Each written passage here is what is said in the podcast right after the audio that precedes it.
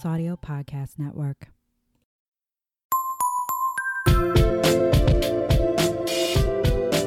What's up, Herstory peeps? Is another episode of Wining About Herstory, the women's history podcast where two longtime best friends drink wine and chat about women from herstory you probably haven't heard of. I'm Emily. I'm Kelley. And thank you so much for joining us again. And you know, so I listened to a bunch of other podcasts and none of them like do intros like we do. Like a lot of the ones that's just like, hey, how you doing? Or Like, hey, it's another episode. yeah, or like, or or They just, like, launch right they've into been whatever having a conversation, and you fade in halfway through with no context, and I'm Yep. like, are we trying too hard? But it's just it's nice to have a I concrete it, place yeah. to to start. For We had me. we had one where we started like our we there was no intro because we were laughing because you said famalam. yes, Uh, no, that was because we were singing. We were God, what were we singing? I don't know. We were doing like a parody of a song, and that came up a little later. Anyway, we have fun. Yes, All right. Well, Kelley, how are you doing today? I'm doing okay. How are you doing? I'm doing super well, and I actually have something that I'm very excited to share with you, and I have not shared this with Kelley yet. I did not get engaged. First of all, so upon this I was recording, be like, uh, are you engaged? No. Are you pregnant? no, I'm oh, pretty sure that fuck. wouldn't be good news. no, that would not be on the podcast. Um, no, so uh, yesterday was Valentine's Day. Uh, as of this recording, Mm-hmm. Which is why she had to out. preface it with, "I'm not engaged." because you're giving me that look. I know. I'm like, Well, and when you got engaged, you called me on the phone and I was like, we don't talk on the phone. And you're like, Emily, I have something to tell you. And I'm like, haha, are you engaged? And you're like, yeah. And I was like, yeah, it was a thing. so, um, as you know, my boyfriend Jared, he is a disabled veteran Mm-hmm. and he has been at 70% disability for quite a while and he's been fighting to get it bumped up to 100%. And you finally found out yesterday. Yesterday. Aw, what a great Valentine's gift The- from the government. Right. I mean, fucking finally. but no, I mean, he's been fighting for this for like almost like 10 years now, Oh, yeah. like eight absolute like, ages. Yeah, it's ridiculous. And it's so he, you know, he gets an increase in his disability and that kind of thing, but it's also just emotionally satisfying because we've been working for this for so long. There's been so many shitty appointments at the Veteran Service Office of getting bad news and having Well, doctors tell him denied. It's basically Yeah. almost like they're saying, "Hey, uh, your issues aren't enough." Yeah, you're not fucked up enough. I know that you really struggle and you kind of Right. wish you were dead and you can't work because you have panic attacks, but fuck you. Yeah, Yeah, I mean, it's just terrible. yeah, and I mean he's had he's had, you know, medical officials at the VA just kind of be like, "Well, I don't know, is it really that Ugh. bad?" Like just that belittling That's just shit. gross. So I mean, there's the validation of that. So so um I got home on my break yesterday and he told me, but he told me with the straightest fucking face. So I thought it was bad news. Yeah, you thought it was gonna like be like, "Oh, we got denied again." Right. Well, because the VSO had called me earlier in the week because they had my number on file, I was like, okay, I probably can't ask this, but is this about, like, you can't tell me, but is this about his disability? And they're like, yeah. I'm like, oh my God. Well, it's either really good news or really bad news. And the nice thing, too, is if they had denied the appeal this time, Yeah. we could have appealed again, but then it's like, okay, now we have to get a lawyer, and it's like a five year process. And actually, a friend just told me about a story. There was a World War II vet who had just gotten in like the past year or something his di- 100% disability Yeah. but seven years after he had already died. Yeah, so his wife got terrible. like back pay, but I was like, I'm sorry, what? Fuck you. But yeah, no, it was, I cried and I've been like called my parents, like, and I was really big news. I was really excited to tell you. But like it's I mean this is what veterans go through when they when they suffer from their service whether it be physical or mental and it's such a fight and you just have to keep fighting because they want you to stop. They want to say no and then you get frustrated and stop fighting for it. You got to Yeah, keep asking, you got to keep fighting for it. And we've had so much support from the Veteran Service Office. They've been wonderful. And all of the officers there are veterans. It's a prerequisite to be a veteran service officer. So they know they get it. They've Yeah, been through the process. really nice. They've been through the process on both sides. So I actually need to send his uh his VSO a, a thank you email because she's always been very nice and she's a doll and I love her. But yeah, I was I'm I'm so excited. He's going to be more financially stable, you know, happier because we're good things all around. we don't have to fight for it anymore. It's done. We're done. so I was really excited to share that with you and our listeners. Yeah, I'm, No, I know they're super so invested in my life. So, like, I think that's really nice, neat. and it was like a nice, yeah, it was a nice Valentine's Day thing. So actually, last night, um, we bought we bought fifty dollar beer. It's like four beers, but it's, it's it takes like I don't know, it's like a hundred and twenty hour brew or some shit Wow. like that. Yeah, and so Jared's been wanting to try it for a really long time, but just kind of like you don't drop. It, it, it's ten bucks a bottle. You don't drop that on No. a whim. And so we went over to his buddy's place and they had, you know, cigars and drank the beers and I had a taste and I thought it was gross cuz I don't like beer. Actually, it's an IPA, I think. Yeah, I'm not a beer gal. I am learning to like sours because we've got a bunch of breweries that popped up in town now and I'm like, well, I need to find something to drink at all of them cuz I go there with friends and I can't I'm not just going to drink soda. You're funny. I totally could and that I would be fine, but people look at me weird, like, "Why are you at a brewery?" hey, you know what? Brewery water is delicious. It is. Okay, there's just something special about it. And you know what you should do? You should just tell them, "Oh no, this is vodka." Yeah, right. What are you? Fucking what are you pussy, about, right? drinking your beer like a bitch. Oh god, that'd be so funny. Like, sorry, it's your your beer is too weak for me. mm-hmm. Oh, If I don't fall on my ass, I didn't drink enough. there okay. you go.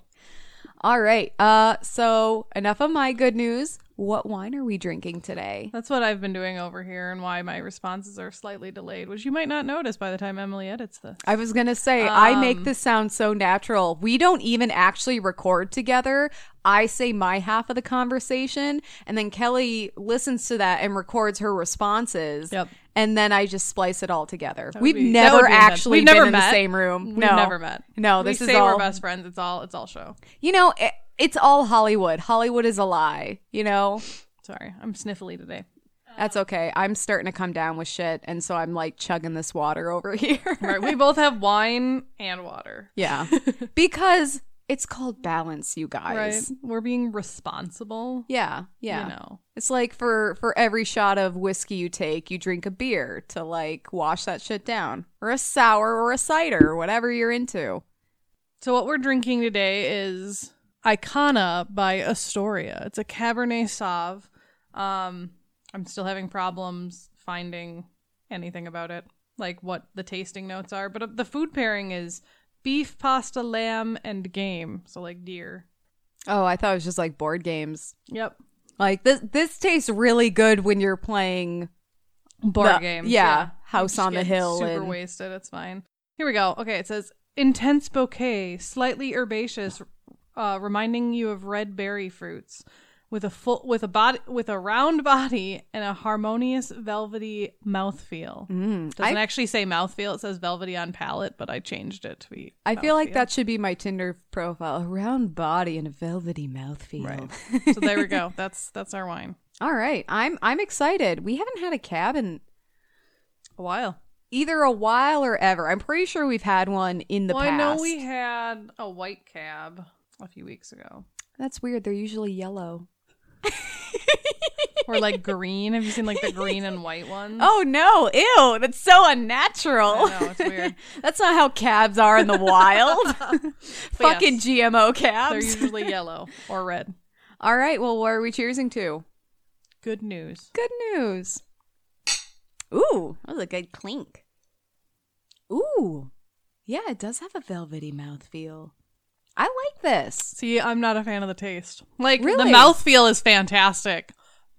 But See- the taste to me is gross. I thought it was gonna be a lot more um acidic. You know, Yeah, sometimes we drink those reds. No, it's really light and, it- really yeah, it does have a casual. velvety mouthfeel. It's like, hey, I'm a cab. I'm just, I'm just hanging out. I'm not trying to prove anything now you want to. But I'm like I can't even tell you what flavor Here. it reminds me of. Not good is what I'm gonna go with. Some, some a- ASMR wine drinking. oh fuck me. I don't know if you guys could hear that. I was being an asshole and I like Swished swished the wine, wine. in the mouth in my mic and then I choked on it. Oh. Yeah, it's super muted taste, but that's what I like about it. Second sip was better. Yeah. Here, wait, wait. You got you gotta gargle that shit. Hold Uh, no. No, that that unleashes the flavor. Oh, it's like It's those like aerators. it in your yeah, glass. it's like those aerators you get to stick in your wine to make it breathe. Funny. oh no, I like this. I would drink this again. Let me see. What's the bottle look like? It's very pretty. yeah, I know you've been wanting to drink this for a while. yeah, because it's pretty. So it's definitely not my olive date wine, No, which I'm still trying to unload on some on someone. I might actually just leave it here, and our friend Drew would probably Yeah, drink that's it fine. because he's kind of he's actually almost out of wine, so he'd probably be happy with that. desperate times call for desperate wines. Mainly because Justin made him take home um any of like the screw top bottles because Justin's like, we have too much wine on our counter. Ugh, we're not always in a position to So we- finish it. So we had three screw tops that were like, and they're all like three fourths gone. yeah, you there's know, like there's like the one one glass. glass. And so Drew usually goes through them when he's over here, which is two to three times a week. Um, yeah, I love that kid is never in his fucking no, house. I don't think so. Um, What's he running from?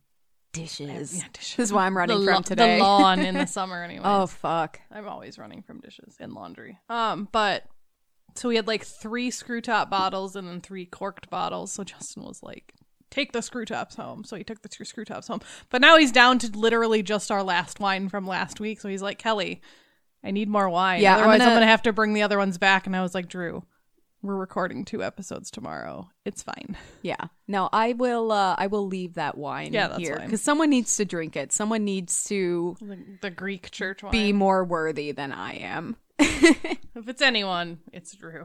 Oh my god, that kid. He drinks. He's such a cool. he will drink casual- or eat anything. Yeah, he's so laid back. He's just like, okay, yeah, I'm. j- I'm just gonna drink this. It's fine. You put a glass in my hand. We're good. right. That's all I need. Yeah, it's interesting. All right. Who are you talking about today? I am not talking about one person. I am talking about many people. Many, many peoples. I am talking about the Leesburg.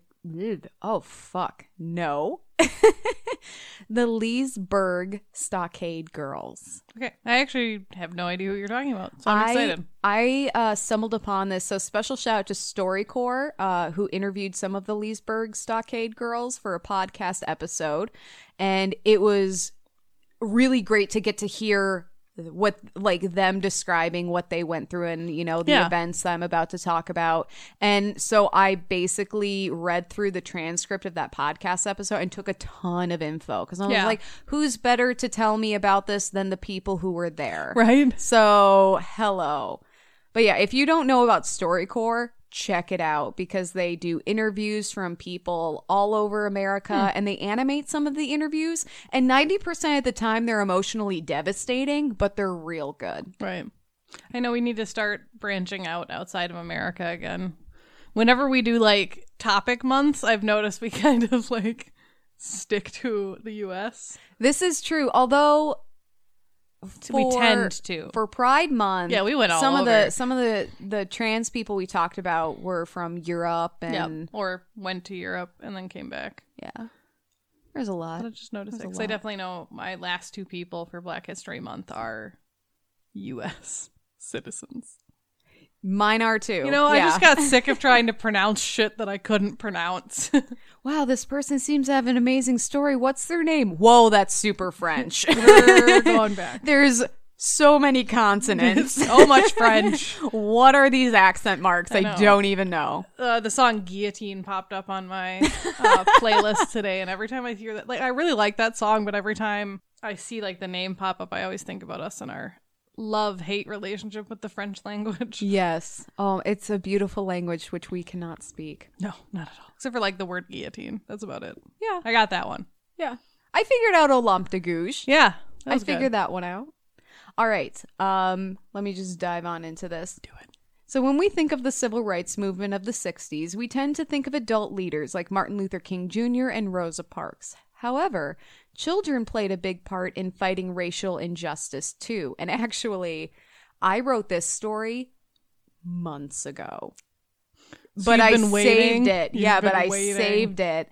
And so a lot of that kind of thing ties into when I talked about Claudette Colvin and Yep. how it's like, yeah, women because you children. did mention that yeah i know my the person that i'm covering today has been like on my list like from the beginning and i don't know why i didn't no i know i didn't cover her last year because we started in march Yep. but i don't know why i haven't covered her like in the year you know we've been doing this so i'm excited you know, there's some podcasts I even listened to where I was like, man, I can't believe it took them two years to get to this story. But it's there's so many, you know. Well, like that's weird. Who is now done? Um, their second to last episode was on like cults, and they covered like Jonestown and one other one, and they were like, "How have we not covered this yet?" you know, some some podcasts they stay away from the really big stories because it's like, oh, God, like we've talked about this in circles. Everyone's done it. You know, Right. let's get, get let's get a little broader. I mean, that's our whole shtick.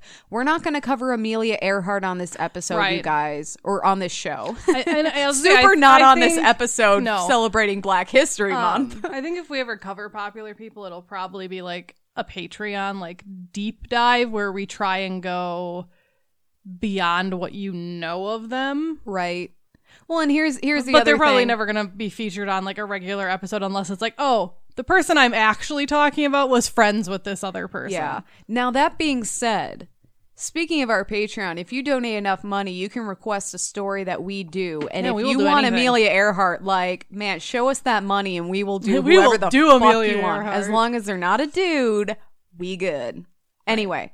Um, so a perfect example of activism and sacrifices of young people are the Leesburg Stockade Girls, which I'm now realizing is a hard word to say. Yeah. Leesburg Stockade Girls. So There's like a weird thing. Lee, like L E E S Berg. B U R G, Yes, Stockade Okay. Girls. Stockade girls. So in July of 1963, the Student Nonviolent Coordinating Committee, or SNCC, partnered with the National Association for the Advancement of Color People, NAACP. I feel like I shouldn't have to say that, but we have international listeners, and Right. everyone And that's knows why what I did the it in NAACP my is. last episode. I was I said it, yeah. Then I was like NAACP, and then I never appeal. mentioned it again. Yep. So I'm like, I probably didn't need to say the acronym. Um, so these two organizations teamed up to protest, uh, to organize a protest march in Americus, Georgia, to protest segregation. The march would start a, start at Friendship Baptist Church and end at a segregated movie theater. As part hmm. of the protest, a group of girls attempted to purchase tickets at the front entrance of the segregated movie theater rather than the back alley entrance, which was, you know, for black people because segregation was all about white people use this and black people use that, and whatever black people use has to be worse and Yeah, like shittier the shitty version. because they thought society thought of them as lesser and it was awful. yeah. Uh, so so they're like, no, we're gonna buy our tickets at the front, and that's a part of the protest. The police attacked and arrested the girls for this and imprisoned them in the Leesburg Stockade. So the Leesburg Stockade was a Civil War era structure located in the So it's like of Leesburg, Georgia. Yeah. Okay, because when I think But of stockade, I think of like a stockade where your head and your hands are like in a stockade. Oh no, no! It, it, it was a building from Just the Civil called the stockade. Okay. Yeah, because you know a bunch of children trying to buy movie tickets It's just terrible, and they is how you get be arrested. for it. Yeah. So anyway, the Leesburg Stockade was just as pleasant as it sounds. The rundown building was made up of concrete floors, barred windows, and one broken toilet. Oh, that's fun. It was like like it's almost shittier to have a broken toilet than no toilet because it's like teasing you. Like, I'm a toilet, but fuck you. there was no furniture or running water, just concrete on all sides. The girls were fed, but very little, and the food was shit. Okay. So the stocks is what I was thinking. of. Oh, okay. also known as a pillory, which is yeah that that thing where you put your head and your hands in. Um, a stockade is just uh, a barrier formed from up- upright wooden posts or stakes, especially as a defense. So they yeah, it was just okay.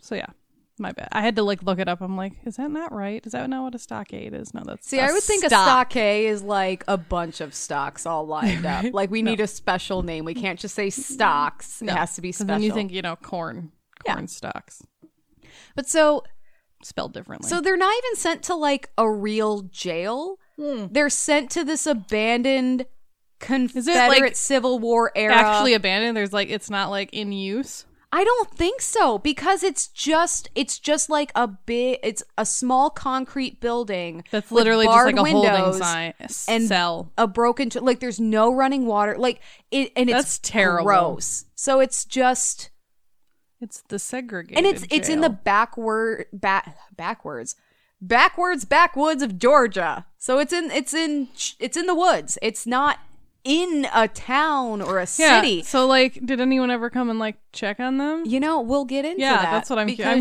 really gets- curious about this. This is it's like this a weird. It's like a weird psychological experiment. It's it sounds like that, does it? It's like, okay, well, what if we took a concrete box, dropped it in the woods, and then imprisoned a bunch of Yeah, how many? young girls? It was like uh 15 girls. Jesus. Yeah, and I I'll get into it. So, uh, Carol Barner Seay was one of the imprisoned girls, uh, and she recalled, "quote The place was worse than filthy. People wouldn't put their pets in such condition. It was hot except for the open barred windows." All kinds of insects flew in cockroaches, mm. mosquitoes, everything people wouldn't camp in this like kind of environment let and they're imprisoned Yeah. so the 15 girls who were arrested and i keep saying girls because they're all between 12 and 15 years Oh old Jesus. children children yeah. Now I'm like curious, like how big this concrete building was. If there's 15 of them, and it wasn't that big i mean maybe the size was- of this room. it may be the size of this room maybe a little bigger because there are photos of the stockade and inside of it but it's it's small like all the girls are kind of crammed in together so uh so the girls were never formally charged with anything no, they they haven't actually shoved been them somewhere. yeah they they've been arrested but they haven't been charged and they're just being held for you know the police also didn't notify the girls' parents of what had happened or where they were. So the police kidnapped these children Yeah, basically. Like I'm sorry, I know the cops were allowed to just pick kids up off the street and take them somewhere and not tell anyone. I mean, I guess maybe they thought people knew because there were other people at the protest. But I guess may- the other people at the protest would be like, yeah, they picked up these teenage girls. But they probably just assumed, oh, they brought them home or yeah, whatever. or they're in jail because at protest people got arrested all the time. So during their imprisonment, the girls were threatened with death by the police, and they even threw in a rattlesnake through the one of the barred windows.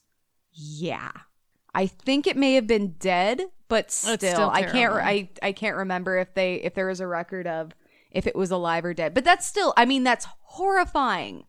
yeah. And they're and they're telling you you're gonna die here. We're gonna kill you. Like what? Are they really? That's terrible. Yeah, yeah, they're threatening them with death. So one of the girls, Verna, severely struggled in the stockade. She was growing weaker by the day, and when she would eat, she would immediately throw up. That's not good. Verna would also barely speak and sat in one spot of the stockade most of the time. I'm assuming it's the girl sitting down in this picture that I found. It might be. Uh, the other girls were worried that she was going to die. Yeah. And, and despite uh, her desperate situation, Verna didn't complain. She was just kind of like a little bit coma. She was ill and a little bit ki- She was, kind like, of emotionally almost. comatose, but she didn't complain. She didn't do any of that. And what the girls and Verna didn't know was that Verna was actually pregnant. And that's one of the reasons she was so sick and weak because she's pregnant Trying to grow a baby. and she's not eating. No, she can't keep food down. She's in horrible conditions. She can't be clean. Like, so to keep their spirits up, the girls did the best to console each other and sang freedom songs. However, the girls desperately missed their families, naturally, because they're children. Uh, Emmarene Kaigler Streeter said, "quote I missed my mother more than anything. I just miss seeing her face every day." The girls would stay up all night looking out the windows and staring at the door, hoping to see someone coming to their rescue. They had no idea how long they would be there or that their parents didn't even know where they were. So they're in complete limbo. Like they get they're getting no information and they're probably thinking at some point like, you know, the They're wheels like- of justice They're like will, will turn, Schrodinger's cat. will get out. people. Yeah. They simultaneously exist and don't exist. Yeah. After a month, their parents eventually discovered where they were through rumors. Oh, Cops didn't tell them. Christ. No one told them. It was just like some rumors started, you know, kind of swirling around, and the parents were like, "Oh shit, are our kids in a stockade in the middle of the fucking right? woods?" Like, hey, I'm sure by that point, obviously, they knew their kids were missing, and then yeah, they were like, oh. Hey, a bu- the people are saying a bunch of girls are in this stockade. Maybe that's my girl. right. Oh, that's terrible. This sounds like this a is giving me chills. This is giving me chills, but Yeah. not in a good way. No, it's like the the gross goosebumps. It's it's kind of like if you told me that some guy was keeping a bunch of girls in a in conditions like it was like, well, that dude's a serial killer and a psycho. Right. No, this is the police doing Yeah, this. So they're psychos. yeah, they attempted to get the girls released but could not afford the bail. so oh, they finally Oh, Jesus they're fi- they Christ. finally even though they technically police. never were like charged. There's Yes. bail. yes because the the cops are Why in not? control. They have all the control in this situation, and no one's making them abide by he- basic human rights. They can do whatever they want, Ugh, and because black people are seen as That's terrible. not people.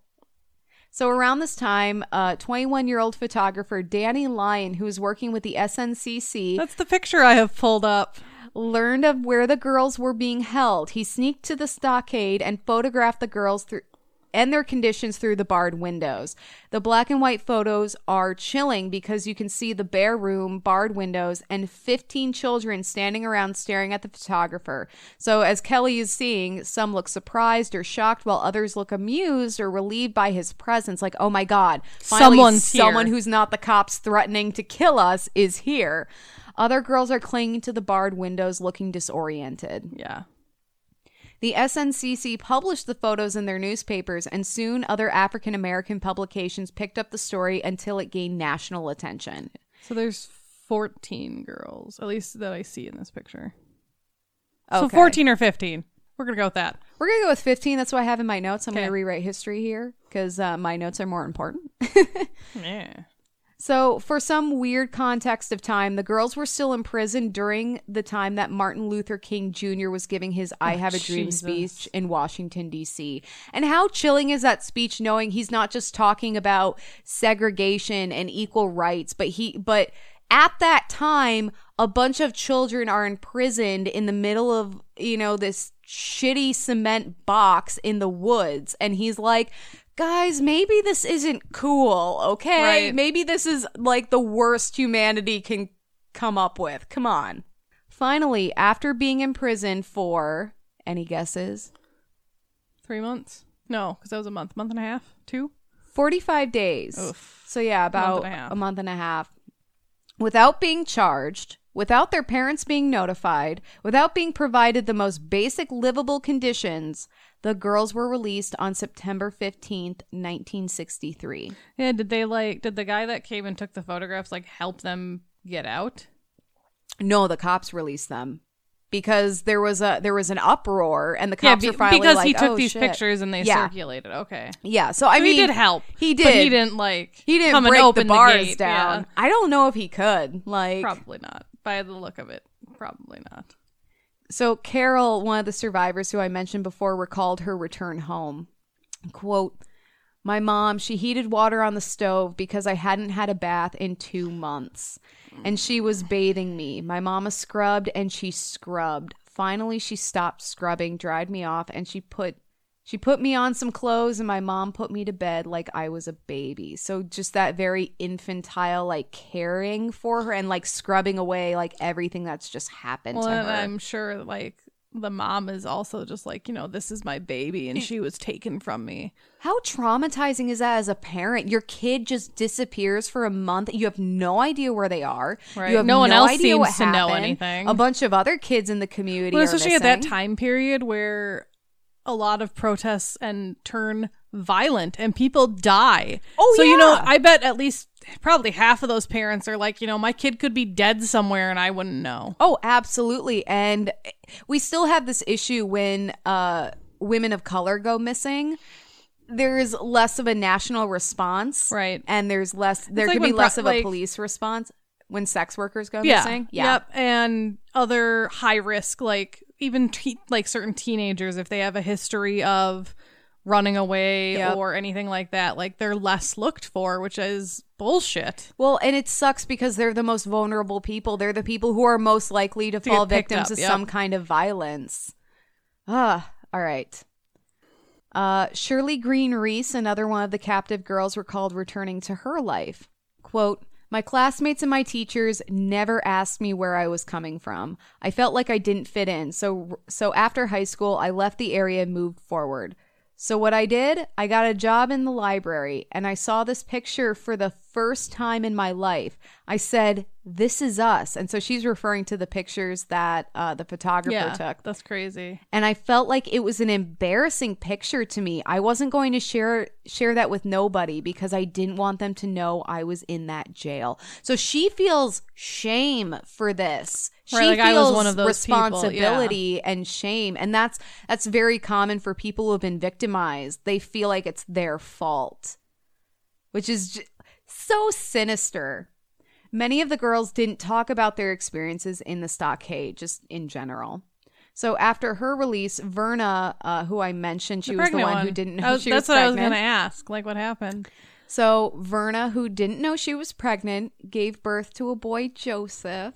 She was later interviewed by Joseph for StoryCorps. Uh, when he was, So it was his her son that did the interviewing. I think he did part of it. That's so so cool. the whole podcast episode interviewed many of the survivors, but, I think Joseph his specifically, mom. yeah. Aw. Um, when he asked about how she felt when first arriving at the stockade, Verna said, quote, I was scared and mad that they could treat a human being like they treated us. We both could have died in there. We both could have died.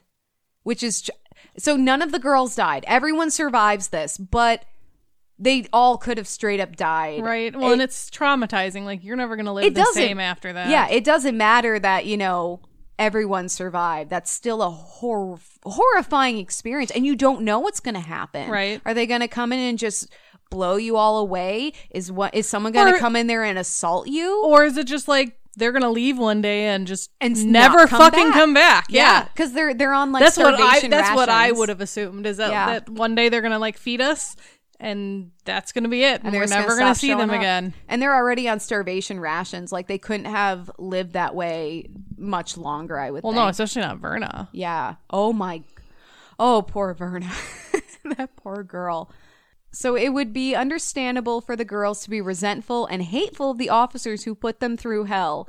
Instead, they hope the officers are able to let love into their hearts. Right, like it's like obviously you're very hateful people Yeah. if you are okay doing this to girls between the age of 12 and 15. Yeah.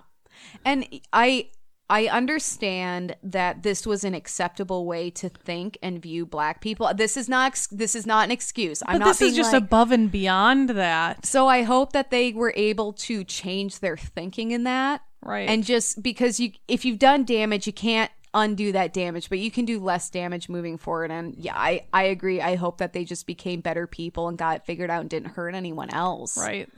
Um when asked what she would say to the men who locked her up, Emmarene said, quote, I think what I would say is, Sir, I feel sorry for you because they were not looking at us as children. They were not looking in their hearts. All they were looking at looking at was the act that we were black. Oh, the fact that we were black. That's a shit. Well, that typo kind of tanked that powerful quote. But yeah, all that they were acknowledging was these people are black. I don't care that they're children. I don't care that they're girls. I don't care about anything, but they're black, and so I'm going to treat them like color. shit. Oh, that's terrible. So Stockade Girl, uh, Diane Bowen said, quote, I hope God touches their heart, the minds of the people that still feel like we are less and we're equal. So basically it's like, I hope they fucking wake up. Right. So, uh, their experiences in the Lees- Leesburg stockade have followed the women for their entire lives and will continue to do so. Legacy. This Yeah. is- I'm sorry. This is a bummer fucking I know. story. As I said at the beginning of the story, when we think of civil rights activism of the 60s, we often forget about the impact youth had. They were active in marches, demonstrations, and pushing the movement forward from the front lines. In fact, their active participation helped to bolster the cause.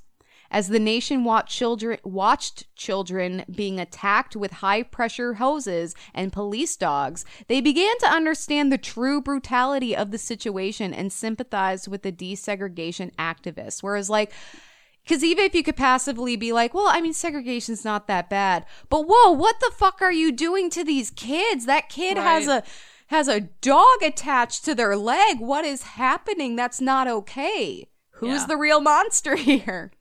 It's easy for us to look back at what the Leesburg Stockade girls went through and recognize the gross miscarriages of justice and the flagrant human rights violations. However, it's important for us to continue to tell this story and others like it in order to recognize it in modern contexts.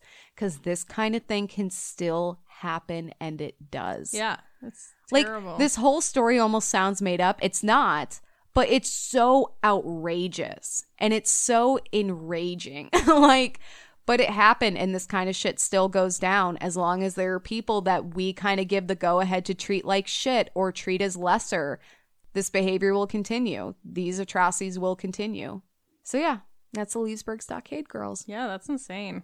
yeah. I um so when we decided to do Black History Month, I didn't want all of my stories to be centered around fighting oppression or being oppressed or like the civil rights. So I was like, well, I'll do two civil rights stories because I had one and I really wanted to do Claudette Colvin. But then I'm like, I want to make sure my my last two ladies or my other two ladies are just like, hey, here's a black woman who was fucking awesome and she killed it. And we can't get away from the racism because that's unfortunately just such a big part of these stories. Right. But I promise my next lady is amazing and that story is going to be a There, lot more there's fun. not a ton. like, I mean, there's racism in my story, but there's not. It's not the center focus. Which is nice because the other thing is it's important for us to understand the systemic racism in our society and how it's so pervasive.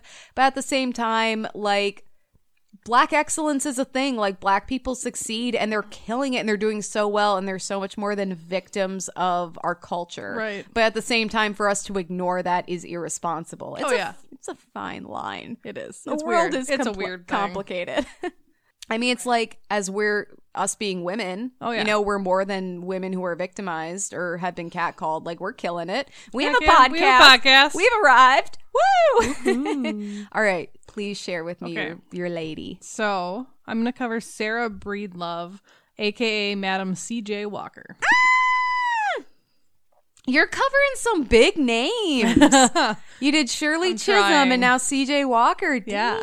I know. i'm Her- excited Her her she was born Sarah Breedlove, which is still a pretty badass name. breedlove is a bitchin' I name know. oh Um, my god right? So she was born on December 23rd, 1867. So basically, you know, Christmas baby. She was born on a cotton plantation near Delta, Louisiana. Her parents, Owen and Minerva, were recently freed slaves, and Sarah, who was the fifth of six children, was the first in her fa- family to be born free. Was she born in a manger by by chance No. I don't know. I'm working in I'm gonna work in some serious like Christ analogies into this. nice. Because she's born to her parents are recently freed slaves, but I'm sure they don't have a lot of money. She's born right around Christmas. Like, I'm gonna force this. Right. She's a Christ figure now. Uh, Minerva, her mother, uh, died in 1874, so just um, seven years after she was born. Ugh.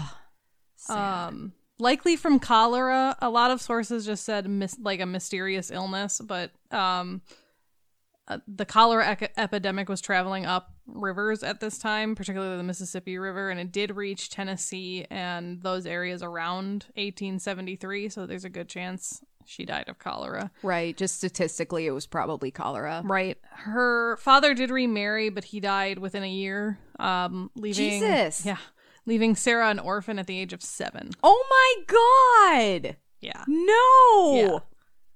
Um, Mary stuck around the whole time for Jesus. She was ascended into heaven. What's this bullshit? after her parents' passing, she was sent to live with her sister, Lu- Luvina, Luvinia.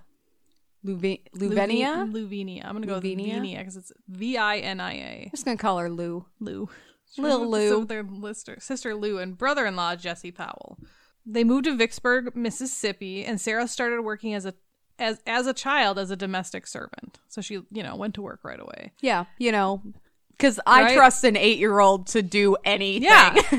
Quote, I had little or no opportunity when I started out in life, having been been left an orphan and being without mother and father since I was 7 years of age, she often recounted. She also recounted that she had only 3 months of formal education, which she learned during Sunday school literacy lessons at the church she attended during her earlier years. That's great that um she's she is getting some She had education something, and yeah, but yeah. I, I think it was before her parents died. So like once she moved in with Lou and her husband, like that was kind of it because she was working. I'm gonna so I'm gonna ditch the Christ figure metaphor and I'm moving into Disney princess Okay. territory. Yeah, we're okay. I'm okay with that. because she's an orphan and she's a child working real hard Yeah, to just get like by. Cinderella. She's got some squirrels helping her clean the house. Like she's got Oh, this. yeah. Um, at age 14, to escape both her oppressive working environment and the frequent mistreatment she endured at the hands of Jesse, her brother in law, Sarah Ew. married a man named Moses McWilliams. Wait, how old was she? 14. No. Yep. And on June sixth, 1985, so she would be. I feel like we should have special music for when we're trying When to we're trying to math. math? Yeah, where it's just like Um, computer sounds from the Matrix. She would have been 15. So. So And- on June, she's on it June to 6th, escape an abusive 1985, Sarah gave birth to her daughter, Alayla, which is a beautiful name. That is a lovely name. Um, Moses died two years later, and Sarah, who was 20, and Alayla, who was two, moved to St. Louis, where Sarah's brothers. So remember, she was of six, so she she she went with her sister. It was terrible. Now she's going to her brothers, um, who had established themselves as barbers in the area. Okay. Yep. There, Sarah found work as a washerwoman, earning about a dollar fifty a day. But she was determined to make enough money to provide her daughter with a formal education, and she did. She it was enough to send her daughter to the city's public schools. Holy shit. So she's like, "No, you're gonna, you know, have a better upbringing than I did." Yeah. which is great. Um, during the 1880s, um, so during this time, she lived in the community where ragtime music was developing, and she sang a lot at the St. Paul African Methodist Episcopal Church. And Take so- a breath. yeah. and started to yearn for an education, an ed- educated life as she watched the community of women at her church. So at this time, she also started attending public night school whenever she could. Aw. She also, during this time, she met um, Jay Walker, um, who worked in advertising and would later help her in her life. So just a note, this is the time she met him. Yeah, just stick him away in your vault, your brain vault Your brain vault. moment. So during the 1890s, Sarah developed a scalp disorder that caused her to lose much of her hair. Oh. Her work as a laundress likely contributed to this problem because it exposed her to, you know, like lye and dirt and steam, and that's just not good for you. Yeah. Um, and she was far from the only black woman to experience hair loss during this time, um, as many families lived without indoor plumbing. Shampooing regularly wasn't really a thing because it wasn't really possible. There was a lot of lice and pollutants, and, you know, it wasn't a great time for African Americans. And their hair. Right. And they a lot of them also had inadequate nutrition, so it made, you know, keep maintaining your hair healthily nearly impossible. Yeah, and they can't just go to the drugstore and get those sweet, sweet prenatal vitamins. Right, exactly. when you're trying to grow your hair out from an asymmetrical pixie cut for your friend's wedding uh, after you dyed also it purple. if you know if you don't want to do prenatals, there's also a one called biotin that is for like the same thing basically. okay. I okay. Here's the weird thing. When I took so when I was growing my hair out for your Yeah, I wedding, I, took prenatals. Yeah, in case you were wondering, the friend she's Yes. referring to is me. no, I've totally never been there. That's uh, not my life. But no, I I had this like weird superstitious thought, like God, what if this makes me pregnant?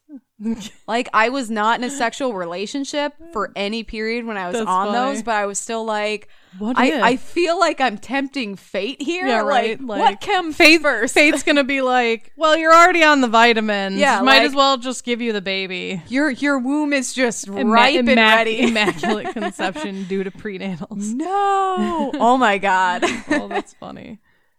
In addition, many products that were used by black women of the time um, and had a lot of like ox marrow in it.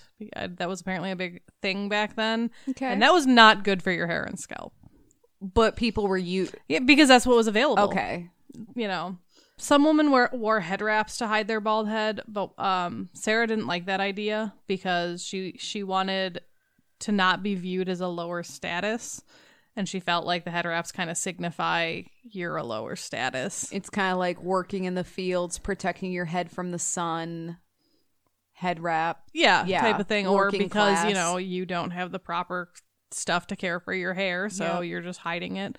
Um, so yeah, she wanted to elevate herself. Plus, you know, I think everyone wants a hel- healthy head of hair. Yeah. When my hair sucks, I'm crabby. Yeah, exactly. like when I'm having a bad hair day and I have to put my hair up, especially if it's for multiple days in a row, I get angry. I literally yeah. only had, besides this weekend, I had my hair up every single day this week, except for Friday at work, and I was so mad. Oh my god. I was like, because every day, even when I showered, I was like, my hair looks like shit. Yeah. And like when I was recovering from my hip surgeries, I couldn't shower regularly. remember that. So I was like living on dry shampoo. I don't understand why people use that. It didn't make my hair look or feel any better. It makes your hair like crunchy. yeah, it's weird. I hated it, and I was like, I hate my hair, and I feel greasy and gross. Everything sucks, and I can't walk, and I can't bend over. So Kelley helped me shower I did many I, times. I wrapped her very nicely so that she could not get her stuff wet. yeah, Kelley uh, wrapped me in saran wrap so Yeah, I wouldn't get my stitches wet. Fun time. You know, I, I bet Luckily, we could. you know, I was had I- if I had to do that for my surgery, I was going to make you come over and help me, but I Oh, didn't yeah. have to. You know, I bet that we could totally turn that scenario into like the weirdest porno mm-hmm. film. Someone's got it wouldn't even be fetish. that war like weird. Yeah, there's like saran wrapping fetishes. Oh, 100 percent. There's Girl like on balloon girl. popping fetishes. Yeah, so, girl you on know. girl, saran wrap, medical condition, crutches. I mean, we got all Yeah. the makings for Yeah. a sweet It'll be fetish. great. vid. It'll be great. We'll make so much money. Donate to our Patreon if you want to make this happen. Oh, that's funny. So instead of using what was out there or the head wrap, she decided to try and find a cure for hair loss. So she was still living in St. Louis when she began this journey. Um, and her brothers worked as barbers, so obviously she went to them and was trying, like, kind of asking them, you know, for ideas. However, you know, they didn't, back then, barbershops were for men. yeah, So they didn't work on women's hair, you know, and so they didn't know much about women's hair or scalp diseases because men didn't suffer from the same things because obviously they had different jobs. boo. Um, so she started trying out like a lot of home remedies and, you know, asked a lot of the other washerwomen she worked with, like, hey, what, what's worked for you? What have you tried?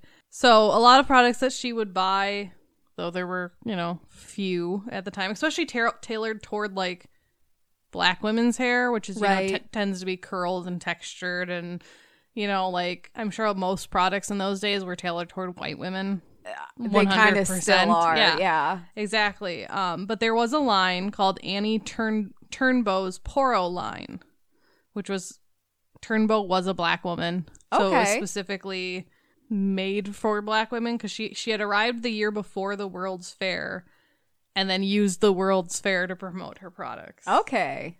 So around that time, Sarah began to use the products like the Great Wonderful Hair Grower. That's literally what the, what it was called. Because you could just throw that stuff out there back in the day, and people didn't Yeah, mind a wordy exactly. label.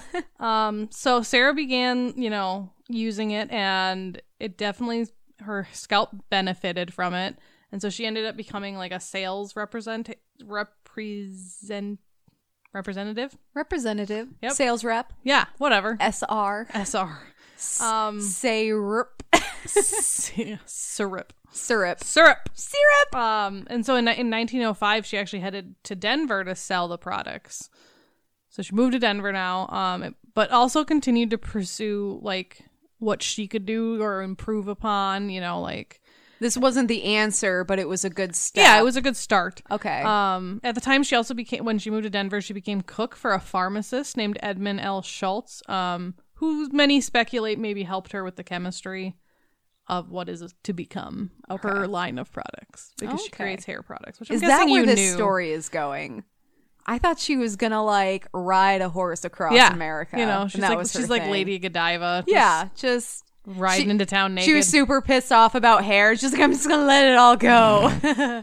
Um, so in 1906, she married Charles Joseph Walker. So the guy she met, you know, the guy I told you to keep in your brain vault. Take him out, put him on the table, Put him on the table. put a ring on him. so you know, like she's moved once since she, you know, but he's still there. So he obviously must have moved with her. He's a good guy. Yeah, Hopefully. yeah. um, so at this time, she also began to call herself Madam C.J. Walker. Oh, what a queen. It's been attributed to both of them. Like there were some that said that she started the name. There were some that said not that he called her that, but he suggested like, "Hey, you should go by this because it sounds better." So, eh, that's what she went by, Madam C.J. Walker, Man, what a badass which is fucking which name. is his initials. yeah. But I suppose when you're you're calling your yeah, I guess whatever. You know, she she should have just stuck with like Madam Breedlove. I like that. Oh, But Madam. C.J. Walker is still badass. That is. Um, so by this time, she had actually started developing her own formula to heal scalps and spur hair growth. She stopped working for Turnbo and started the Madam C.J. Walker Manufacturing Company and started selling Madam C.J. Walker's Wonderful Hair Grower. Does that name sound familiar? Because it does. okay. Well, no, because the other person's name was uh, the Great Wonderful Yeah. Hair Grower. Well, they, that, and this that's how they one's describe this one's just the wonderful hair. Exactly. There, Yeah. it was a lot of over advertisement at the time. Yeah, I'm not like- gonna say false, but over advertisement. Everyone seemed to be overcompensating for the fact that no one knew what the fuck was going Exactly. on. I'm just going to put some wine and some cocaine in this and call it the great wonderful tonic of life. Yeah, exactly. we should do that. Side venture. nobody, nobody tell the cops. Um, so that was in 1906 that she started her company, and the ingredients in her hair grower uh, were precipitated sulfur, copper sulfate, beeswax, petroleum, like petroleum jelly, coconut oil, and violet extract perfume to cover the sulfur smell. This kind of sounds like what we have in shampoos and conditioners today. It is today. very similar. Especially the coconut oil is very trendy. Yes. Um, Sarah once explained the formula of her hair grower came to her in a dream. Yes. Quote God answered my prayer, for one night I had a dream, and in that dream a big black man appeared to me and told me what to mix up for my hair. Some of the remedy was grown in Africa, but I sent for it, mixed it, and put it on my scalp, and in a few weeks my hair was coming in faster than it had ever fallen out. I tried it on my friends, it helped them, and I made up my mind and would begin to sell it. Can I just say My southern accent that like crept in during it that was quote. It was so casual, but it was lovely, and I w- I was there. Good. But I also love. Here's my thing. Maybe she had a dream, but I imagine first of all she's going by madam. There's no reason, you know. It's not like she married a. Count or something. How do you become a madam? Like I feel like there's some kind of application. See, normally I'm like, when I think of a madam, I think of the lady who runs a brothel because that's what they called them was madams. True, but like I feel like she's very much one of those women who's crafting her legend. Oh yeah, one hundred percent. And I'm like, maybe you had a dream, but maybe you're just like, this is gonna sound wild, you guys. I'm gonna sell this, and it's gonna be fantastic. holy it recipe. Came to me in a dream. I know. However, it is also speculated that she might just have adapted the, her former boss's recipe because it was very similar. The name is similar. You know, they both contained a lot of similar ingredients, but I mean, it was common in those days because sulfur was used to treat dandruff and other scalp Right. maladies. Um, and her former em- employer was aggrieved um, enough to start saying in her advertisements, beware of imitations. Oh no. But other than that, you know, there really wasn't anything she could do. Um, No one owns sulfur, you guys. and A'Lelia Bundles, not her daughter, her great great granddaughter, Oh. um, noted quote if you look in medical journals this mix of petroleum and sulfur has been around for a hundred years neither of these women created this like neither of them invented this. Yeah. So really, it's fine. But Madam CJ took largely an existing formula and appro- improved upon it. Yeah, that's Okay. pro- that's what's guessed. Yeah. No one knows, but So this is like kind of makes the most sense. the iPhone 7 versus the iPhone 5. It's Yeah. the same shit, but like maybe a little better. Yeah. Um, so in 1907, uh, Sarah and her husband traveled around the South and Southeast promoting her products and giving lecture demonstrations of the Walker method. Ooh, what's the Walker method? It It's how to use her formula for pomade, brushing, and the use of heated curls. Or Oh. combs. Combs. Maybe I need to start doing that. Like, because I'm trying to grow my hair out. Flat, flat hair. Yeah, I don't know. Like, may- maybe I just need some scalp massage. No, a, a heated some- comb sounds fucking amazing. Is it like I'm imagining like those combs where they're actually straighteners, That's my guess. Is or, I'm guessing, or is it just warm for your comfort? I don't know. It didn't like say. I'm, gu- I'm guessing it's probably similar to a straightener because that was, you know, unfortunately, this is during the era when you know you you don't want your hair to be different. You wanted to look as much like a white oh, person Oh, as you could. Yeah, you don't have an afro. You don't have your like know. natural. So I'm guessing it's probably what they called a straightener. okay. So along with her hair grower, uh, Madam C.J. Walker also er, her early products also included Glossine, which was a pressing oil. Don't ask me what that is. I assume something for straightening your hair because that's what it sounds like to me. It, it's an oil that that has some very important immediate news, which is pressing. Yeah, it's pressing. It whispers things in your ear. oh my god. Um, she also had a vegetable shampoo, which sounds Okay. nice. Um, she urged clients to shampoo more often and to follow her Walker system of using the hair grow- grower, oil, and hot combs to produce healthier hair. However, though she popularized hot combs that straightened hair, there we go. We figured it out. Right. We're Sa- historians now. Sarah's goal wasn't to alter the appearance of black women's hair. Quote, let me correct the erroneous impression held by some that I claim to straighten hair. I deplore such an impression because I have always held myself out as a hair culturist. I grow hair. The Walker product line grew to include creams and soaps, but Sarah always stayed focused on the health of her clients' hair and helping women take pride in themselves and their appearance. Oh, because that's what it's about. It's about being comfortable in your own skin and with your own hair. Did you ever see that uh, short that won the Oscar? No. Hair. Oh, Although when I was ser- researching um, Madam C.J. Walker, it popped up a few times. It's so good. My friend and I went to see Angry Birds 2 because we have no self respect. And that's the short that played before that movie. Aw. That movie did not deserve to be preceded by that beautiful short. I was crying. It was so good. Ugh. We'll have to watch it after this. We'll find it on YouTube or something. Yeah, one of one of my favorite quotes that I saw from Madam C.J. Walker was quote.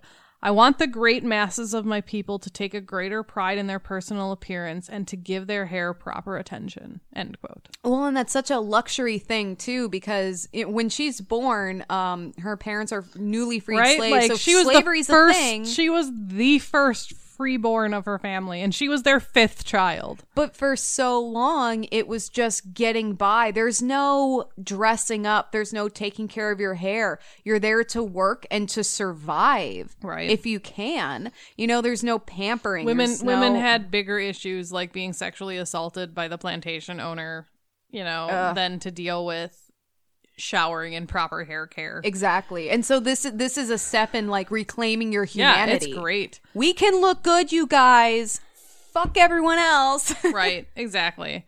As profits continued to grow, in 1908, Sarah opened a factory and a beauty school in Pittsburgh. And by 1910, um, when she transferred her business operations to Indianapolis, Madam C.J. Walker Manufacturing Company had become wildly successful, with profits that were the modern day equivalent of several million dollars. Jeez. Yeah. And this is a woman who didn't know how to read, came Yeah. from nothing, Very rudimentary. worked her ass off to even send her daughter to a public school. Right. She had to pay for that. Apparently. What? And, you know, and then took night classes. It doesn't Yeah. even say that she ever, like, got a degree or anything. Yeah. Um, so in Indianapolis, the company not only manufactured cosmetics but also trained sales beauticians. These quote, we can do sexy finger quote, why not? Ooh, sexy finger Walker quotes. agents Ooh. became well known throughout the black communities of the United States. In turn, they promoted Walker's philosophy philosophy of cleanliness and loveliness. as a means of advancing the status of African Americans. I love that. That's so fucking cool. I, I know, I do too. I'm so That's why when I read about her, I was like, "This, I'm doing this woman." Like, Sarah, CJ, however you prefer to be addressed. We fucking love we you We love you. so much. A relentless innovator, Sarah organized clubs and conventions for her representatives, which recognized not only successful sales, but also phil- philanthropic and educational efforts among African Americans. It reminds me of like modern day, like Mary Kay or Pure Romance, or like, Yeah. you know. So I'm going to say this is where it started. I feel like there are two people in the world. headcanon. There are two kinds of women in the world. There's Mary Kay and then there's pure romance. You can be both, but people tend to lean, Lean to one strongly toward one. If you don't know, pure romance is sex toys. And, And I mean, they actually have started. They started They selling like and beauty makeup, products, and they actually have like a men's line now. Oh, cool. Like, I mean, they have men's sex toys. I was gonna say outside of the pocket pussies. Yes, but they like they have like men's cologne and like lotions for them, and like Yep. you know they have the coochie, which is shaving cream for women, and I think they now have a men's version. I don't know what it's called though. Man, we should have another pure romance party. Right. I I, need to do some shopping. Maybe we could do like an online one. I'll message her. okay. In 1913, um, Sarah and Charles divorced, Oh, but she kept the name. okay. Obviously. I mean, it's I mean her by this by this point, like she really can't not. Yeah, this is her brand now. Right. It's more than a name. It has evolved. It can't be owned by any one person. Yeah. And after they divorced, she traveled throughout Latin America and the Caribbean, promoting her business and recruiting others to teach her hair care methods, which is awesome. God, she's hustling. While she tr- while her mother traveled, A'Lelia, Al- A'Lelia, I don't remember how I decided I, I, think it was a pronounce Layla. Yeah. A'Lelia, so it's A The fact you don't know what that letter is is making me. No, it's not a real letter, it's Is it like an apostrophe? it's an apostrophe. Okay. I just couldn't think of the word apostrophe. here moving your finger in this like up and down. And I'm like, what are you doing? so it's A apostrophe L E L I A. So I'm going to. I would say. Alea, Alea or Layla. So while her mother traveled, A'Lelia helped facilitate the purchase of property in Harlem, New York, recognizing that the area would be an important base for future business operations. Oh hell yeah! So her daughter's definitely like all up in the business. Good. Um, in 1916, upon so she left in 1913, so she was gone for three years. Wow. In 1916, when she returned from her travels, Sarah moved into her new townhouse in Harlem and from there would continue to operate her business while leaving the day to day operations um, of her factory in Indianapolis to its four lady. Yes, not foreman, four lady. Hell yeah! That's, and that's actually what, like, the place I got my notes from called it too. And I was like, fuck yes. oh my god. So that's pretty great. They would like our podcast Yeah, name. right? um, Sarah quickly immersed herself in social and political culture of the Harlem Renaissance because obviously that was in full swing. oh yeah. She found phil. God damn it! Why is philanthropic or any like You know- subsidiary of that word so hard to pronounce? You nailed it the first time you said it, but then it it sneaks up on you. philanthropies, philanthropy. It's weird. philanthropies. Philanthropies. She founded philanthropies that included educational scholarships and donations to homes for the elderly. The NAACP. I don't have to say it because you already did. I got it. And the National Conference on Lynching. Oh god, that was a thing. A th- I think it's like against lynching. no, no, no. I understand but yes, that. it was called the National Conference on Lynching. just the fact that like, It's hey guys, thing. we need to create an organization to address murder. Lynching. like Yeah. a very specific kind of murder. right. Fuck. So she she did a bunch of philanthropic things for that. Um, among, among other organizations focused on improving the lives of African Americans. As her wealth and notoriety increased, she became more vocal about her views. In 1912, she addressed an annual gathering of the National Negro Business League, or the NNBL, from the convention floor, where she declared, quote, I am a woman who came from the cotton fields of the South. From there, I was promoted to the wash tub. From there, I was promoted to the cook kitchen. And from there, I promoted myself into the business of manufacturing hair goods and preparations. I have built my own factory on my own ground. End quote. I have my hands up in the air. Yeah, Emily's I was like, like, I was like, please tell me. I then know. she promoted herself. I was like, I feel like that's where this so is going. great. God, what a badass. So that first year she was like an attendee and like spoke up from the floor. The next year she addressed the convention goers from the podium as its keynote speaker, Oh yes. which is great. oh, She helped raise funds to establish a branch of the YMCA in Indianapolis's black community, pledging $1,000 um, to the building fund. She also contributed to the scholarship funds of the Tuskegee Institute. Other beneficiaries included um, the Flanner House, which I don't know what that is, but it's a place in Indianapolis. probably helped African Americans. I would Americans. assume so. That's kind of her shtick, which is a great one. This was the Um, one thing where she's like, you know, ocean research is so important, you guys. Save the whales. Save the whales. Um, she also donated to the Bethel African Methodist Episcopal Church, Mary McLeod Bethune's Do- Daytona Education Center, Industrial School for Negro Girls, which later became the Bethune Cookman University. So that's all one name. It's the Mary McLeod's Be- Mary Oh. McLeod Bethune's Daytona Education and Industrial School for Negro Girls. That is the title of this institute. Hold on, we need to take a breath And then they here. shortened it to the Bethune Cookman University, which is so much better. You can't fit that shit on a sweatshirt. Right. the Palmer Memorial Institute in North Carolina and the Haynes Normal and Industrial Institute in Georgia. She also was a big patron of the arts, just as a Yeah. side note. what I love about her is so th- this is truly like a, a pulling yourself up by your bootstraps kind of story. Like she came And 100% giving back to Yeah. where you came from. and, ex- and and it's particularly empowering the black community because she's like, yeah, like, She's like, white people don't need my help. yeah, she's like, I I was I was the first child of all of my siblings to be born free, and even in that, like, I wasn't really given a chance. My parents died of illness, Right? And then I, ended up in a really shitty situation. I was seven years old, like project managing, cleaning a house, and like Right. so, is it's crazy. What a crazy upbringing. She wasn't Yeah, allowed right? an education. 14, you were married, had a kid, you know, lost your husband. So you're back on your own with a two year old daughter. Well, and here's the other thing too: is like there's this whole idea. It's like making things better for future generations. Well. I I grew up this way and I turned out fine or I had to do this why shouldn't they? Well because don't you think every Right. future generation should have it better and that's she's exactly what she is. that. She's like she's like I didn't get you know I didn't get an education, so I'm gonna work my ass off and give my daughter one, and, it's then the- educate myself Yeah. when I can. You know, but it was very much like no, my daughter gets an education first, and I'll take night classes if and when I can. Yeah, instead of internalizing that, like internalizing that misery and hardship. it. Yeah. it's like, hey, maybe it doesn't have to be this fucking hard, you guys. Right. Exactly. Oh, I love her. In 1913, Walker's daughter, A'Lelia, moved to a new, new townhouse in Harlem, and in 1916, Sarah joined her in New York, leaving the day to day operation of her. I already talked about that. To the four lady. To the four lady.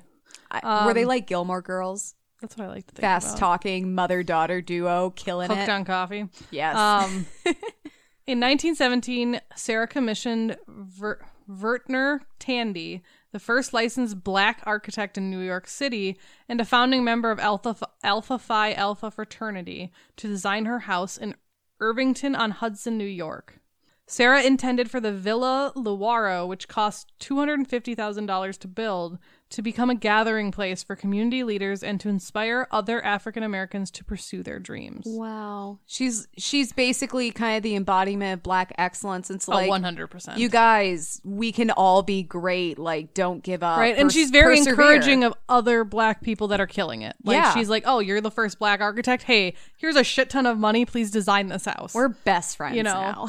so she moved into the house on in may of 1918 and hosted an opening event to honor emmett j scott who was at that time the assistant secretary of negro affairs at the u.s department of war so you know he's up there in the government yeah. so that's pretty cool so she built this fancy house they called it a mansion or they call it a mansion I would call it a mansion. right? During this time, she also became more involved in political matters. I mean, she kind of was before, but I was now, gonna say. now, I mean, before it was a lot of like funding things, but now she's actually like Taking more of an activist right. role. She started delivering lectures on political, economic, and social issues. Um, she started associating with um and making friends with people like Booker T. Washington, uh, Mary. Mary Bethune, which we already talked about her really long named school, W.E.B. Du Bois, um, During World War One, Sarah was a leader of the Circle of Negro War Relief and advocated for the establishment of a training camp for black army officers. In 1917, she joined the executive committee of the New York chapter of the NAACP, um, which organized the silent protest parade on New York City's Fifth Avenue, which was a big thing. It drew that protest, or public demonstration is what they like to call it, Okay. drew more than 8,000 African American protesters um, Demonstrators, Kelley. to no, it says to protest a riot Oh, okay. in East St. Louis that killed 39 African Americans. Ugh. so you know it ended it ended up getting violent. Can I- sad? Can I just throw this out there really quick? If uh they refer to something in the past as a riot and a Someone bunch died. of no, it, and a bunch of black people died. It was less of a riot and more of a bunch of white people just murdering black Oh yeah, it people was and it people was, it was a calling bunch it a of race it riot. a bunch of cops being assholes. Yeah. 90% of the time. yeah, because there's like the um. Don't get me wrong, I love co- like cops are great. Oh yeah, But back then, they did not handle things well, well here and I here- think we all can agree on that. here's the thing you can it's important to support law enforcement they're doing a very dangerous job and it's a very honorable job but part of that is holding them accountable for when The people screw up and yeah. to and to hold them accountable for when they mismanage their power or abuse and that, it or whatever That happened a lot during this era. Well, a lot of it was was because exactly, and the cities were like, yeah. Like um, when I was looking at the pictures that you were talking about, that after the girls got released, there was they there was that big protest, and they like hosed kids down. Yeah. yeah, it's because they taught their officers and firemen to do that. that was that was the acceptable protocol It was ridiculous, and that's why it's important to continuously examine right? And like be like, hey, we don't do this anymore. This is a thing we don't do. or and figure out how is it still happening because those kinds of behaviors evolve to get kind of fly under our radar or seem acceptable Exactly. to our modern sensibilities the more it happens, the more people are like, oh, this is just what happens. well and here's the thing if you support law enforcement you need to nail the people who are abusing that power or shouldn't be in that position Exactly. because they bring everyone down Exactly. Okay. Next thing. Profits from her business significantly impacted um, Sarah's contributions to her interests, obviously. In 1918, the National Association of Colored Women's Clubs, or the NACWC, honored honored Sarah for making the largest individual contribution to help preserve Frederick Douglass's Anacostia House. nice is cool. Um, before her death in 1919, Walker also pledged $5,000, or the equivalent of about $72,700 today, jeez. To the NAACP's anti-lynching fund, which we talked we we talked about the other committee she helped, but she also donated specifically to the NAACP's anti-lynching fund. because that was a thing that we need to address on multiple fronts. Um, and at the time that she donated it, that was the largest gift from an individual that the NAACP had ever received. Not just for that fund, Yeah. in general. Sarah also bequeathed nearly $100,000 to orphanages, institutes, and individuals. Um, and her will directed two thirds of her future net profits of her estate to go to charity as well. Even though she hasn't died yet. It's coming up, though. eventually Um, i just hope death, it's not literally, it's like the next section. okay Um, Walker died of hypertension and kidney failure. What's hypertension? Is that something with your heart? I believe so. I'll, I'll Google it quick. Okay. Um, so hypertension has to do with like high blood pressure. Okay. So it was a combination of kidney failure and high blood pressure, which I'm pretty sure high blood pressure can cause kidney failure. So And by yeah, vice versa. It's kidney failure is stressful and your blood blood pressure may raise. Yeah. um, so on May 25th, 1919, at the age of 51, in her Villa Lewaro. she was only Yeah, fifty-one. she was pretty young. Ugh. Her daughter, A'Lelia Walker, became president of the Madam C.J. Walker Manufacturing Company. And in 1891, or eight, 1981, Jesus, the Madam C.J. Walker Manufacturing Company ceased operations. But ni- 1981, she died in 1919. Oh, okay. So, like, her daughter kept that shit going. I was gonna say, like, why isn't this a company? Because I know there's that like Watkins, and I keep Yeah, getting right. that mixed up. But um, however, a line of cosmetics and hair care products bearing the name Madam C.J. Walker Beauty Culture is available at Sephora. of course it is. No, they they actually did it to like honor her. No, no, no, Oh, I know. You sounded like annoyed. I'm like, no, they Oh. did it for a good reason. no, no, no, no. I mean, like, I I would never go into Sephora just because I don't spend money. I don't wear makeup often enough to I buy it at justify Target. it. I'm sorry. But it was it just kind of like seemed like uh if anyone had it, it would yeah, be them. Yeah, of course it's fucking Sephora. They've got a lot of the gimmicky stuff too. exactly. So That's cool though. Like good for them. right. I, so I I'm talked about like two thirds of Sarah's estate. The other one third of her estate was left to her daughter, who did go on to become a well known, um, important part of the Harlem Renaissance in her own right. Yeah. And like I said, the remainder went to various charities. Um, her funeral took place at her mansion, Villa Lewaro, and she was buried in the Woodlawn Cemetery in Bronx, New York. Oh, we could probably visit her. That'll be on our list. So, legacy. Don't you mean legacy? Legacy. I'm bringing it back. Uh, was it ever here? it was like Um, a hot second. At the time of her death, Sarah was considered to be the wealthiest African American woman in America. Although she was eulogized as the first female self made millionaire, her estate was actually only estimated to be worth $600,000. Today, it's about 800 mil- or not 800, $8 million. okay. So, you know, in today's money, she'd be a millionaire, but at the time, no, she was not a millionaire. Right. Who was the first black female millionaire? I want to say it was Oprah, but that's not accurate. Uh, It, that wasn't even black, it was the first female self made millionaire. oh shit. I'm going to Google that one too. Thank God for Google. We're just throwing facts at you left and right. right i like I, I don't know you probably they probably listen to our podcast and are like why do they google so it's funny because she is the first person that pops up but that's not true as of as of april 2019 there is only 244 women listed for billionaires huh Holy shit. Seems like a lot. yeah that actually seems like a just lot. for billionaires in general, that's a fuck ton of money. so madam cj walker which we know isn't true and then the other one is annie malone so maybe annie malone was the first one Can I just say, so I Googled Madam CJ Walker while you were telling the story 'cause- so I could see your picture. Mm-hmm. And Google knows what I'm up to because I typed in first female and it auto like filled to millionaire. So even okay, let's say it was Annie Malone because that's the second name that comes up. She was also a black woman. Damn. Uh, she and it says she was one of the first African American women to become a millionaire. So I don't know. I was gonna say I think I saw her on a drunk history episode, uh, and I wanted to cover her because her story is really cool. Yeah, it's yeah. Okay. Anyways, back to what I was saying. So according to Walker's obituary in the New York Times, quote, she said herself 2 years ago in 1917 that she was not yet a millionaire but hoped to be sometime. End quote, which she never got there, which is sad. Well, it's because she was donating all her money, guys. Right, she was exactly, there. like- Shut up. And that, well, and I wonder if they maybe they mean like if you combined like what she actually owned plus like her company's Her net worth, like and- maybe then, especially if you count like that house she built. So maybe that's how they got to millionaire. Maybe We'll just say, we'll just say, sure, she can be the first one. she's a badass, uh, regardless. Sarah's personal papers are preserved at the Indiana Indiana. I want I keep wanting to say Indianapolis because I said it so much before.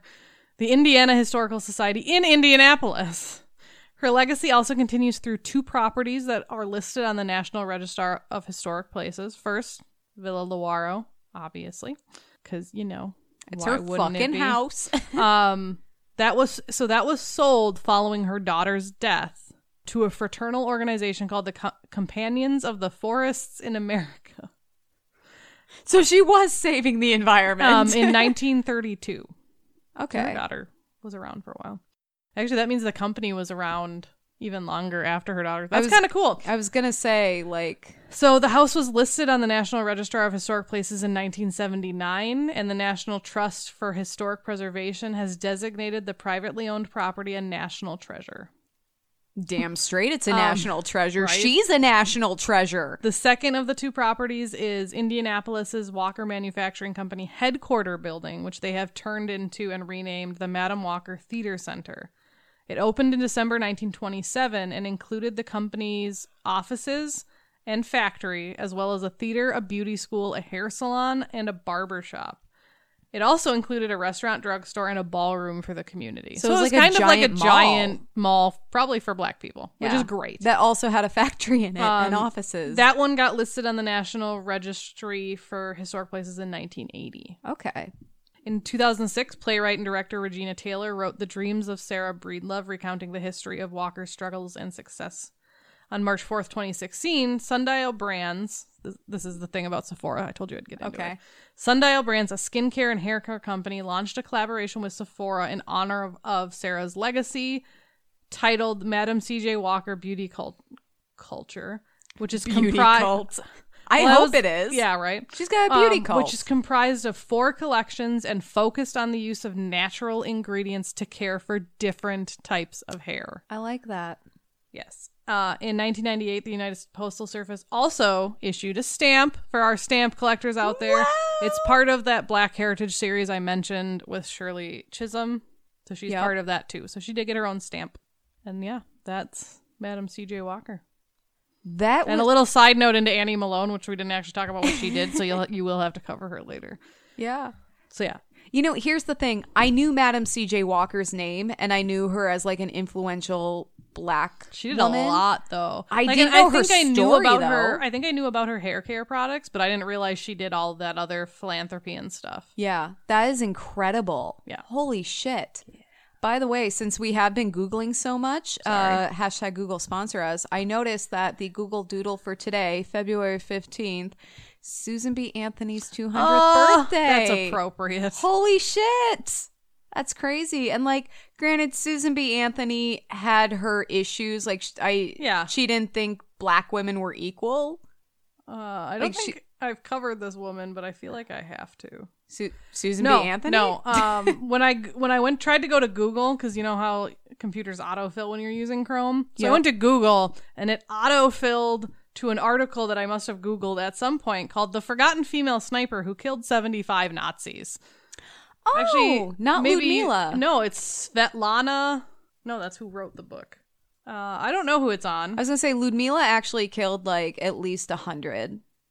If you want to learn more about her, find her episode. No, yeah, uh, it is. It's Lady Death. Svetlana. Al- no, I can't tell if that's the person they're talking about or if that's the article or the author author.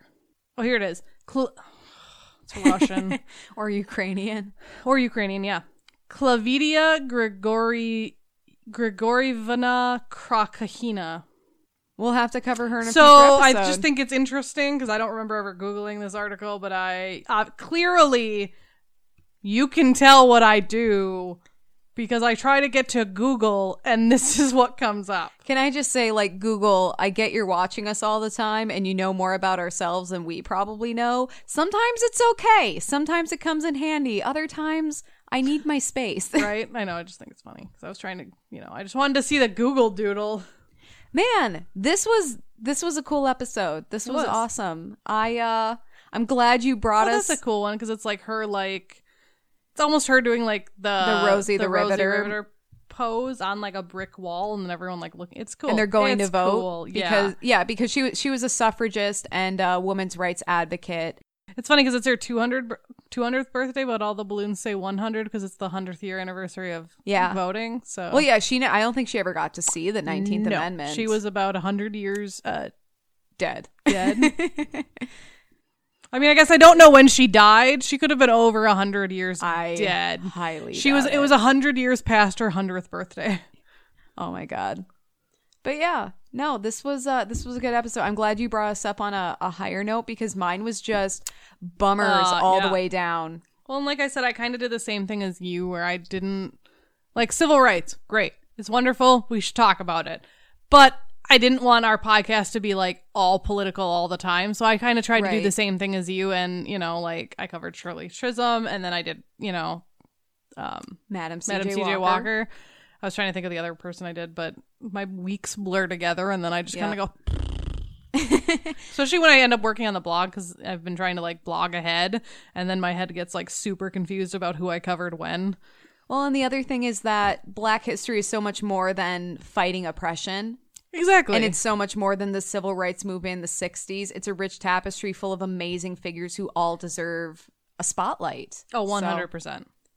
So, Kelley, what are you thankful for I this need. week? I really need to start writing this down. Yeah. Um. Do you want me to go first? No, I can go first. Okay. Um, I am thankful for so this has happened since the last time we recorded. Technically, it didn't happen this week. It happened last Friday, so it was a week ago. Um, but I'm thankful for my coworkers because randomly on Friday, both the room I now sit in at work because I've gone back to work only has two other people in it, so there's only three of us. But other people that work from home come in throughout the week. But on Friday, it was just the three of us, and both other people in my room brought me chocolate that day for no reason. Aww. They were just like, "It's Friday. Let's, you know, like let's just have a feel good day." And I feel bad because I haven't bought them chocolate yet, but I'm gonna do it on Monday because one of them was on vacation. but yeah, like I was just like, "Oh, girl camaraderie," and I'm pretty sure. Um, shout out Jana because I'm. She sits next to me, and I'm pretty sure she listens to my po- our podcast now because I was talking about it one day. Jana, what's up, girl? We love you. we love you so much. Okay, what are you thankful for? You know, it's really funny because I was running through all the things that I'm thankful for because there were. I know I few. have a lot. Uh, like before I left the house to come here. Aw. and they then are all mind just goes escaping me. Yeah. Yeah. I mean, obviously the big thing, Jared finally getting up to 100% disability because that's been a Right? Long, tear-filled fight, and it's been a fucking nightmare. And now it's it's done, and we can move on. I'm feeling like uh, it's almost a little early to celebrate because the updated income hasn't come in. You know, it's like until until the check clears, you're anxious about it. Um, oh, um. this is this is like a really silly little thing to be thankful for but i went to the gym this morning and i really pushed myself to go. I didn't want to but i was like emily you need to do this. And i get there and the parking lot is completely full. There is nowhere to park. People are parked like in the snow where there is no pavement. Yeah. like it, it Oh, was total jeez. anarchy. And then people were parked like a bunch of assholes because they're like, oh, I get that there are two spots across from each other. I'm gonna But I'm park just gonna like park in, in the, the fucking middle. Oh, yeah, I like just and I'm like, okay, guys, when the snow is on the ground, I get parking spots don't really exist anymore, but we can all see the lines. Come on. So I I couldn't go, so I come back home and I tell Jared, I was like, I, there's no parking spots. Like I got my gym clothes and I went there and I was all excited to go on the treadmill and listen to a podcast and now I can't. He's like, well, you know, is, is there anything I can do to help? And I was kind of like, could you drive me back to the gym and drop me off and then pick me Oh. up later? He's like, yeah, of course. And so I was able to get my gym time in and uh, I felt really good about it because I haven't gone the past couple days. It's just been right low i know well and it was like you know we i think it was funny because like on thursday we didn't even discuss the possibility of a walk because it was just so fucking cold Oh shit, that's that- right. We're gonna do that. like it didn't even surprise me because i'm like it is so fucking cold outside that had you suggested it i would have been like emily you're fucking insane because No. my phone had like that alert that it was like hey winter storm warning you can get frostbite in like under 10 minutes if you're outside like Yeah. exposed skin so had you asked i would have been like you're insane or we're going to the mall and walking around I actually had a meeting up in the cities on Thursday, so I didn't get So back okay. home until five, and I was I was so tired and sick feeling from being in a car that long because it's like an hour and a half Right. there, hour and a half back. Like fuck me.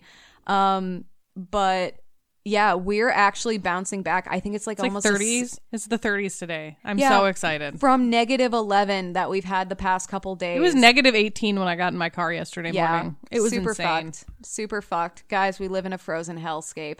But anyway, I'm gonna. I still have to post that thing on our Facebook about Minnesotans going to Target in the winter. yes. Oh, I love that post. So I look for it. that because it's funny and it's and true. 100 percent true. Absolutely. We just leave people by the wayside if they fall. hey, you know what? Minnesota We'll doesn't re- tolerate we'll recover the weak. We'll recover their bodies come spring. Yes.